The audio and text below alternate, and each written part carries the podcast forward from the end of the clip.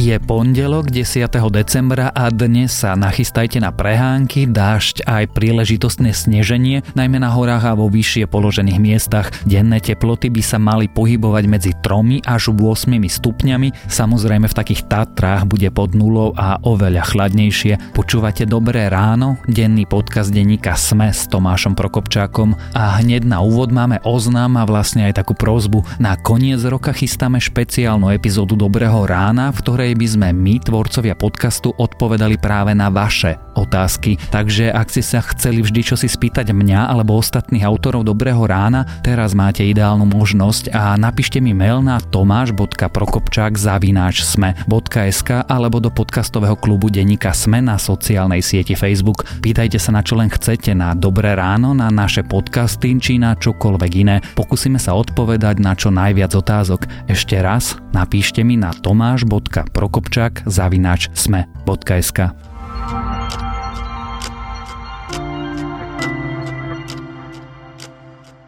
A teraz už krátky prehľad správ.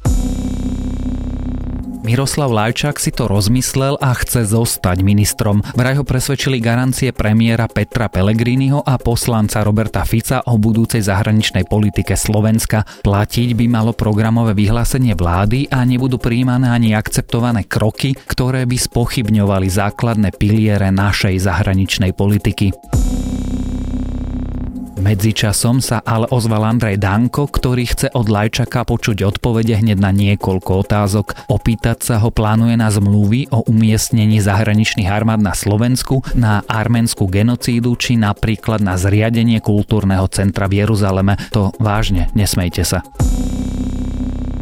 Riaditeľ Národnej kriminálnej agentúry NAKA Peter Hraško odíde do civilu. Po dohode s policajným šéfom končí k 31. decembru tohto roka. Milan Lučanský ako dočasný policajný prezident miesto po Hraškovi neobsadí. Čistič oceánu má nečakaný problém, unikajú totiž z neho plasty. Dôvodom môže byť, že zariadenie Ocean Cleanup sa zrejme pohybuje pomaly. Technici sa teraz snažia urobiť niekoľko zmien, ktoré by pomohli celý systém napraviť. A poslednou správou je trochu samochvála, snáď odpustíte. V novembri Dobré ráno prekonalo svoj rekord a priemerná počúvanosť nášho podcastu dosiahla 12 tisíc unikátnych poslucháčov denne. Bez vás by sa to nestalo a tak vám chcem aj za ostatných tvorcov podcastu poďakovať.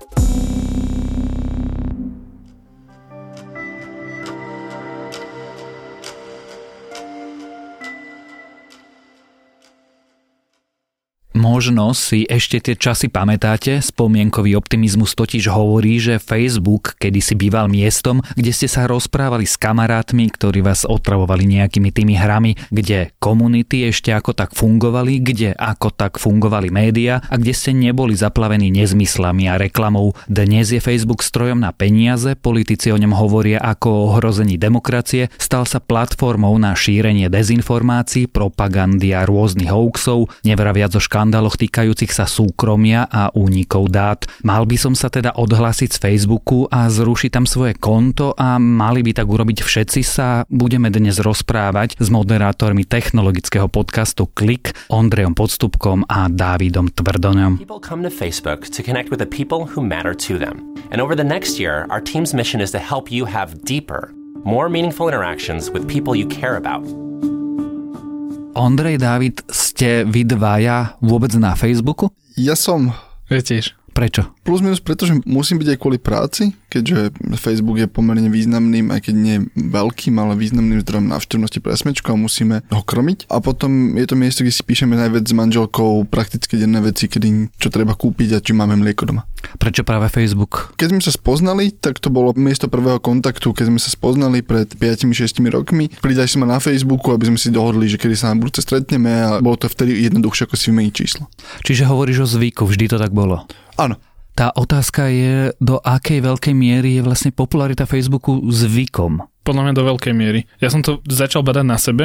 Ja totiž Facebook používam tiež ako novinársky, v smečku to používam všetci každý deň, informácie komunikujú s ľuďmi, ale poslednom čase, keď začali vychádzať tento rok všetky informácie ohľadom Facebooku, tak som si začal čoraz viac uvedomať, že čo mi ten Facebook dáva. A prišiel som k tomu, že ten dôvod, prečo som tam je kontakt s rodinou, pretože tam máme celú rodinu, je tam nejaký rodinný kanál, čo som teraz zistil na jednom zahraničnom pobyte, že to je nejaká nová vec, že ľudia všetci komunikujú s rodinou na Facebooku, lebo je to také najľahšie dostať aj babku na Facebook, ale potom keď som si začal uvedomať, že voľa kedy som na Facebooku bral aj nejaké informácie, tak teraz už odtiaľ neberiem, že takmer žiadne informácie a skôr beriem možno odtiaľ nejaké názory známych alebo respektíve pár ľudí, ktorí si niečo myslia o nejakých udalostiach, ale nie informácie. Totižto keď si len veľmi v skrátke prejdeme, čo sa Facebooku udialo za posledné, no povedzme, dva roky, tri roky, problémy s unikmi dát, my nevieme, čo všetko nás zbiera ani čo s tým robí. Cambridge Analytica a dezinformačná kampaň, ktorá mohla do nejakej miery ovplyvniť nielen voľby v Spojených štátoch, ale trebárs aj Brexit. Sú tu hoaxy, šírenie rôznych správ a veľmi neprehľadná štruktúra toho, čo sa tam deje. A navyše v poslednom čase veľký problém, že Facebook si ako PR firmu najal spoločnosť, ktorá vytvárala no, nazvime to Sorošovské články. Odpoveď, že prečo to stále používame je teda, no vždy to tak bolo? Jednak vždy to tak bolo a druhá vec je, že nemáš alternatívu poriadnu. Toto sa Marka Zuckerberga pýtali aj keď po tých škandáloch všetkých ho vypočúvali v americkom kongrese a pýtali sa ho, že aká je konkurencia Facebook, že povedzte mi jednu konkurenčnú firmu, ktorá je vašou priamou konkurenciou. A on začal hovoriť, že no vlastne aj Google, aj Twitter, aj Apple, aj XY ďalších firiem. A tá skúška správnosti, že či je tá firma monopolná, či má nadmerný vplyv, je veľmi jednoduchá. Dnes keď ti poviem, že nie si spokojný so svojím autom, musíš ho vymeniť.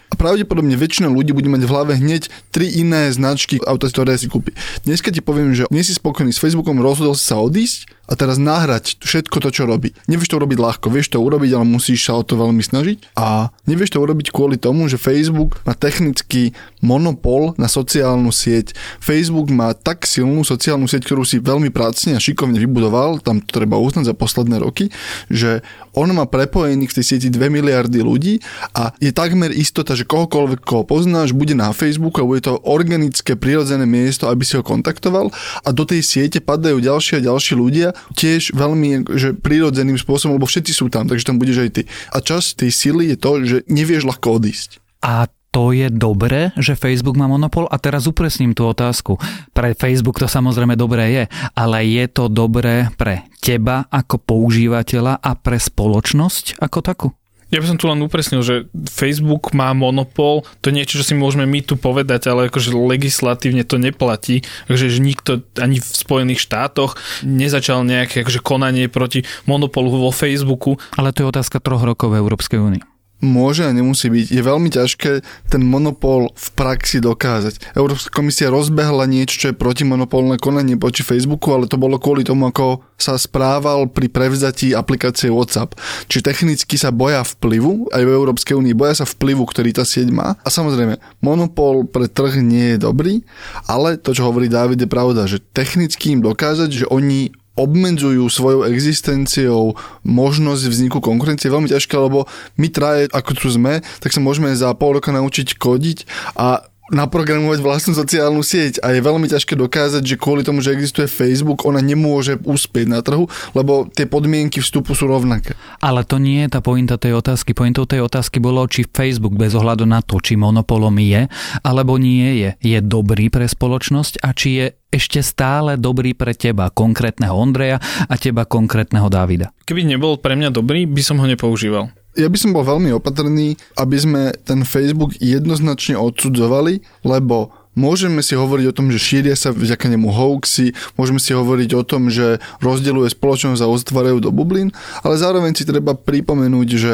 vďaka Facebooku sa zorganizovalo množstvo demokratických protestov. Okrem iného na Slovensku, protesty záslušné Slovensku sa zorganizovali vďaka a na Facebooku, čiže on prináša do tej spoločnosti nejaký tichý úžitok, aj to, že môžem napísať bez problému manželke alebo babičke alebo komukoľvek, je nejaký druh úžitku, na ktorý sme si iba zvykli. Teraz sme začali znova vnímať tú negatívnu časť, tie škodlivé efekty, ktoré doteraz neboli také vypuklé, aj keď pravdepodobne existovali roky, ale videli sme alebo vnímali sme iba ten prínos, mm-hmm. hej, že môžem si s niekým ľahko napísať.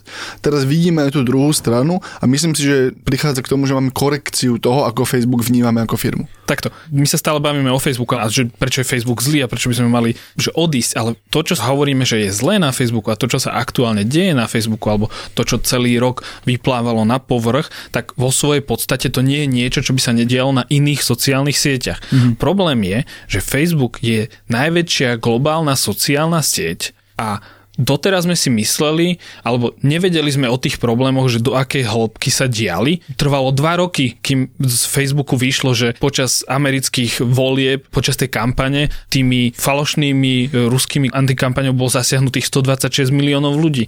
A takéto vlastne informácie celý tento rok, do roku 2018, vychádzajú. My sme si v podcaste Klik robili s Ondrejom Srandu, že tento rok mal Facebook 12 zlých mesiacov, lebo každý mesiac takmer vyšiel nejaký škandál.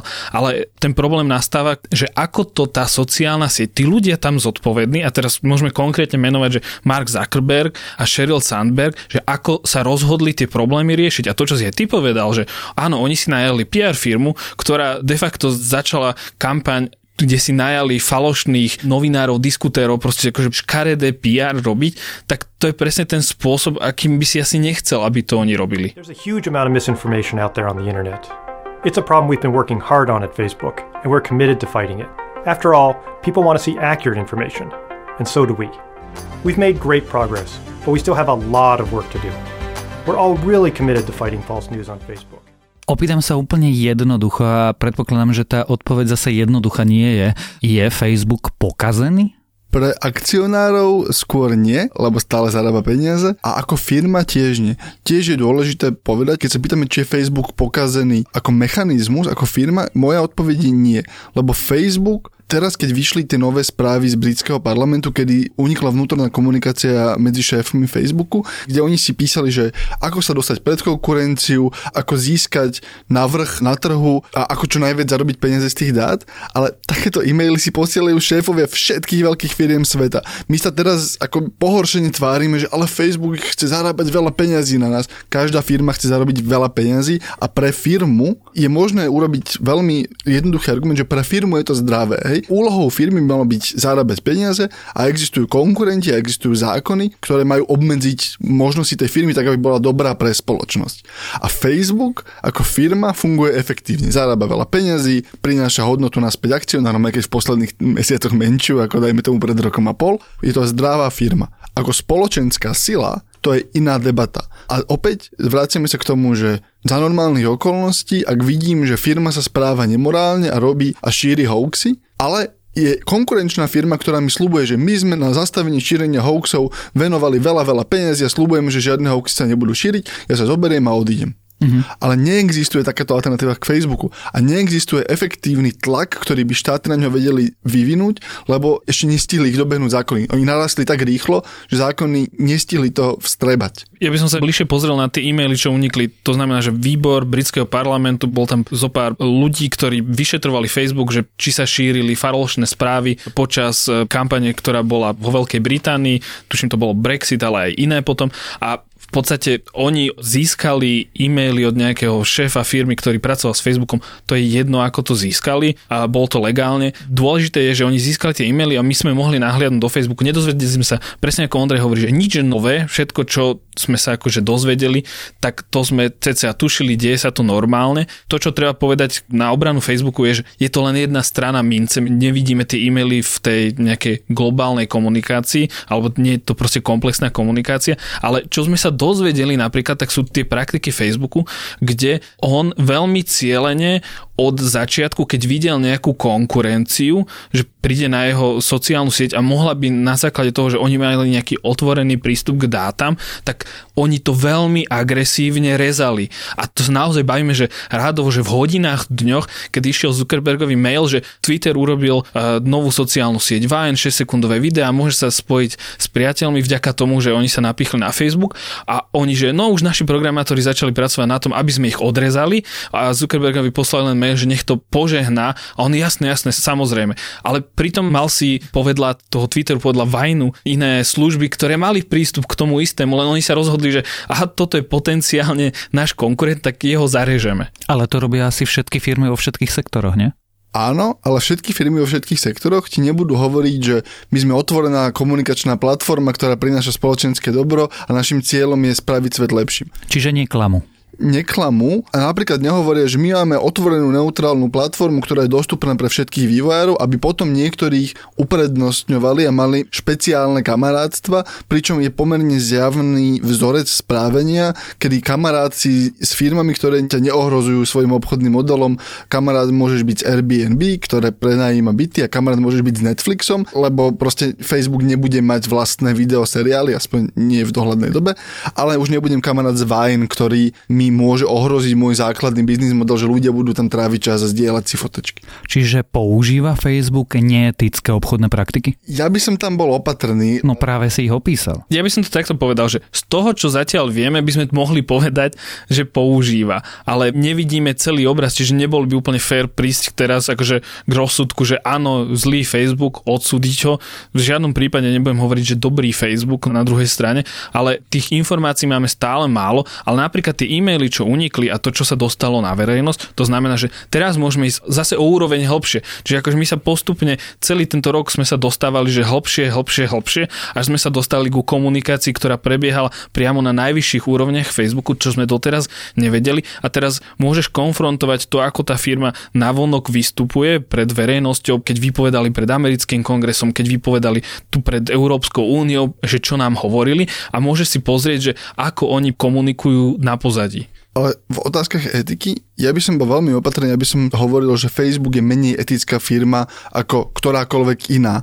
Lebo naozaj si myslím, že oni sa správajú v rámci toho, čo si myslia, že im prejde. Tak ako sa správa 99% firm a potom 1%, ktoré sú požehnané mimoriadne šikovným a morálnym vedením, ale Facebook sa správa tak, ako sa správať môže a tak, čo mu dovolia jeho používateľe, jeho konkurencia, jeho legálne limity. A pre mňa sa ten problém stále vracia k tomu, že ja ako používateľ je pre mňa veľmi bolestivé Facebook za to, čo ja vnímam už ako nebezpečné správanie, potrestať, napríklad môjim odchodom, tak ako by som vedel potrestať zlého výrobcu topánok, ktorý mi vyrobí topánku, ktorá sa za mesiac prederaví, už si ju nekúpim, tú značku.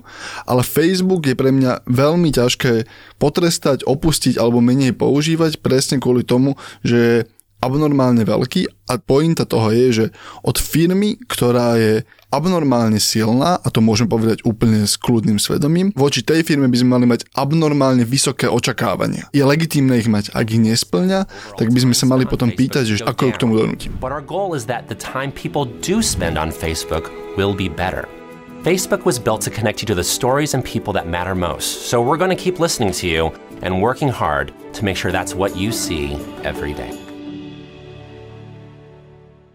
Vy ste obaja povedali, že na Facebooku ste. Odkedy ste na Facebooku? Od roku 2008. Ja si nepamätám.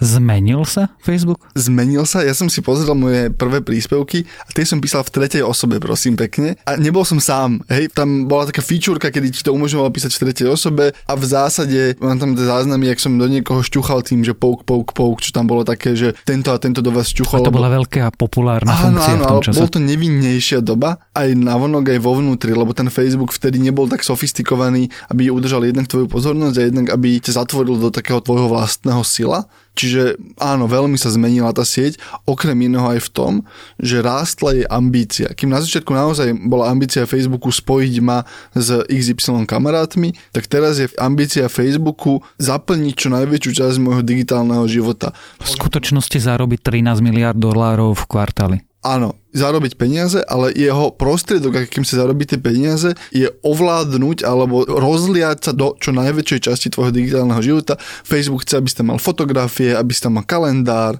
aby si si tam plánoval všetky udalosti, aby si tam mal celú svoju komunikáciu, pokiaľ možno aj s rodinou, pokiaľ možno aj s korporáciami, pokiaľ možno aj so zákazníkmi a oni bobtnajú. Opisuješ metastázy. Aj to je názov. Je Facebook rakovina? Nie. Ja by som si to asi tiež nedovolil povedať. Pýtam sa takto sugestívne preto, že tá posledná otázka je tá, ku ktorej celý čas smerujeme. A to je, ty už si Ondrej trochu odpovedal, že je to ťažké. Ale keby si mal dať odporúčanie nie na základe svojho vlastného fungovania, toho, čo robíš ty, ale keby si si mohol v ideálnom svete vybrať, povedal by si človeku, že má odísť alebo nemá odísť z Facebooku. A povedal by si firme, že má odísť alebo nemá odísť z Facebooku.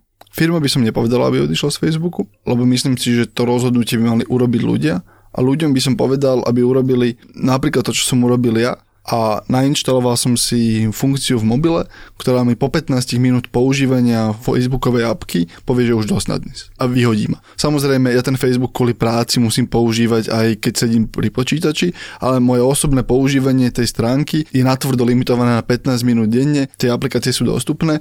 Naozaj by som sa snažil znížiť tú moju spotrebu, hlavne kvôli tomu, že ti to urobí veľmi prirodzenú kontrolu toho, či ten Facebook používaš, lebo ti prináša hodnotu do života a som presvedčený, že je mnoho ľudí, ktorým Facebook prináša hodnotu do života pozitívnu, alebo či je to iba metastázovaný zvyk. Myslím, že my sme veľmi abnormálni ľudia, aby sme proste dávali odporúčanie pre nejakého bežného používateľa Facebooku. Ale ja sa ťa nepýtam na užívateľskú skúsenosť, ja sa ťa pýtam na kvalifikovaný názor tak môj kvalifikovaný názor je taký, že ja odtiaľ momentálne de facto nemôžem odísť.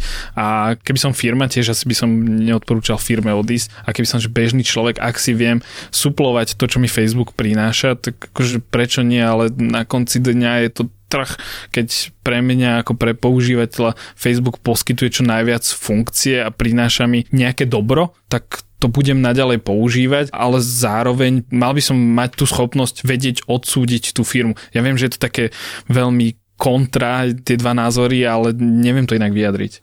Ak by sme to mali asi zhrnúť, podľa mňa je úplne v poriadku rozmýšľať o Facebooku, aj ho používať, dokonca aj mať rád tú aplikáciu a aj si užívať ten čas, ktorý tam ľudia trávia, ale ani na minútu by som neprepadol presvedčeniu, že tej firme na mne záleží, alebo že sa ku mne bude správať e, zodpovedne a férovo. Ten vzťah naozaj treba vnímať ako zákazník a poskytovateľ služby a treba si uvedomiť, že to, čím platím, je môj čas, moja pozornosť a moje súkromie a voči týmto trom veciam treba zvážiť, či dostávam dosť hodnoty. Ak sa stále ľudia otočia na, že áno, je to stále v poriadku. Nemám žiadny ani morálny, ani filozofický problém s tým, že niekto používa tú službu tak, ako mu vyhovuje. Nie je to a priori zlé, ale myslím si, že treba aktívne prehodnocovať hodnotu, ktorú dostávame za vložené, nie sú to peniaze, je to nejaká duša, Zároveň žijeme v nejakej spoločnosti, čiže aby som očakával od tých ľudí, ktorí si volíme do čela tej spoločnosti, že tie nástroje, ktoré nám budú ako z tej spoločnosti ponúkané, budú oni nejakým spôsobom, teraz nehovorím, že vyslovene, že regulovať, ale niekde budú dané mantinely a keď niekto tie hranice prekročí, tak dostane po prstoch. O Facebooku jeho minulosti, súčasnosti a možnej budúcnosti, o tom, aká sociálna sieť je, bola a môže byť, sme sa rozprávali s moderátormi nášho podcastu Klik, Ondrejom Podstupkom a Dávidom Tvrdoňom.